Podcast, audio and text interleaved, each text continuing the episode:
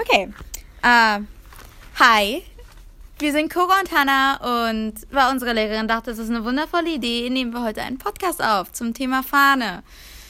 Yay. Danke. Es ist scheiße kompliziert, das hier aufzuziehen. Also, äh, äh, Fahne an sich sind, wir alle würden es als Pflanzen bezeichnen. Ich bin mir ziemlich sicher, dass sie es alle schon mal getan haben, aber an sich sind es nicht wirklich Pflanzen, da sie wenn sie Pflanzen sind, sehr außergewöhnlich sind. Der Farn hat etwas, das sich Rhizom nennt, das unterirdisch äh, in der Erde ist.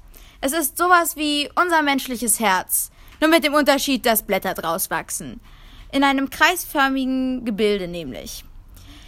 Die Blätter wachsen aus dem Boden heraus und entrollen sich langsam nach oben, wobei sie viele einzelne kleinere Blätter haben, die mit Spreuschuppen bedeckt sind, um sie zu schützen.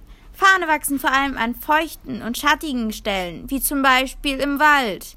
Allerdings sind sie ansonsten absolute Allrounder und es kommt natürlich immer auf die Art an. Meine Mutter hat zum Beispiel welche im Garten stehen. Ähm die Fortpflanzung dieser außergewöhnlichen Pflanze des Fahns ist sehr außergewöhnlich, da es zwei verschiedene Arten von Pflanzen gibt, männliche und weibliche. Sie verbreiten sich über Sporen und es gibt etwas, was sich Generationswechsel nennt, wobei immer nur eine einzelne Pflanze überlebt und dadurch weiterentwickelt wird. Der Wurmfang hat herzförmige Pflanzen, die nur aus, nur aus wenige Millimeter groß sind. Die Unterseite besteht, besteht aus stehenden, spitzenwertigen, aussehen Organen. Bei der Reife springen rundliche Zellen heraus, die Geigen mit den flaschenförmigen Organen, die zur Mitte der Vorkeimunterseite gehen und da ist die große, große Zelle und da ist der Flaschenbauch. In dem Flaschenbauch entwickelt sich eine neue Fadenpflanze und die noch vom, die noch von Vorkeim ernährt wird. Es gibt mehrere Einzelne, aber es wird nur eine bestäubt und es wird nur eine Jungpflanze erle erleben.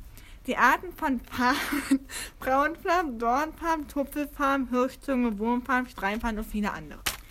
Ja, äh, also unser Ergebnis ist, ähm, der Farn hat offenbar verschiedene Organe und ist damit äh, sehr viel tierischer, als ich dachte. Aber trotzdem werden wir es immer noch als Pflanze zählen. Danke fürs Zuhören. Ich hoffe, es war hilfreich, dass ihr erfahren habt, welche außergewöhnliche Sorte von etwas wir haben als Vortrag. Danke. Ich hoffe, wir müssen das nicht so schnell wieder machen. Wobei wir es, glaube ich, tun würden inzwischen. Also, äh, ja. Wir wünschen euch noch einen schönen Tag. Und wir haben die verdammte Zeit voll, wenn ich das hier beendet habe.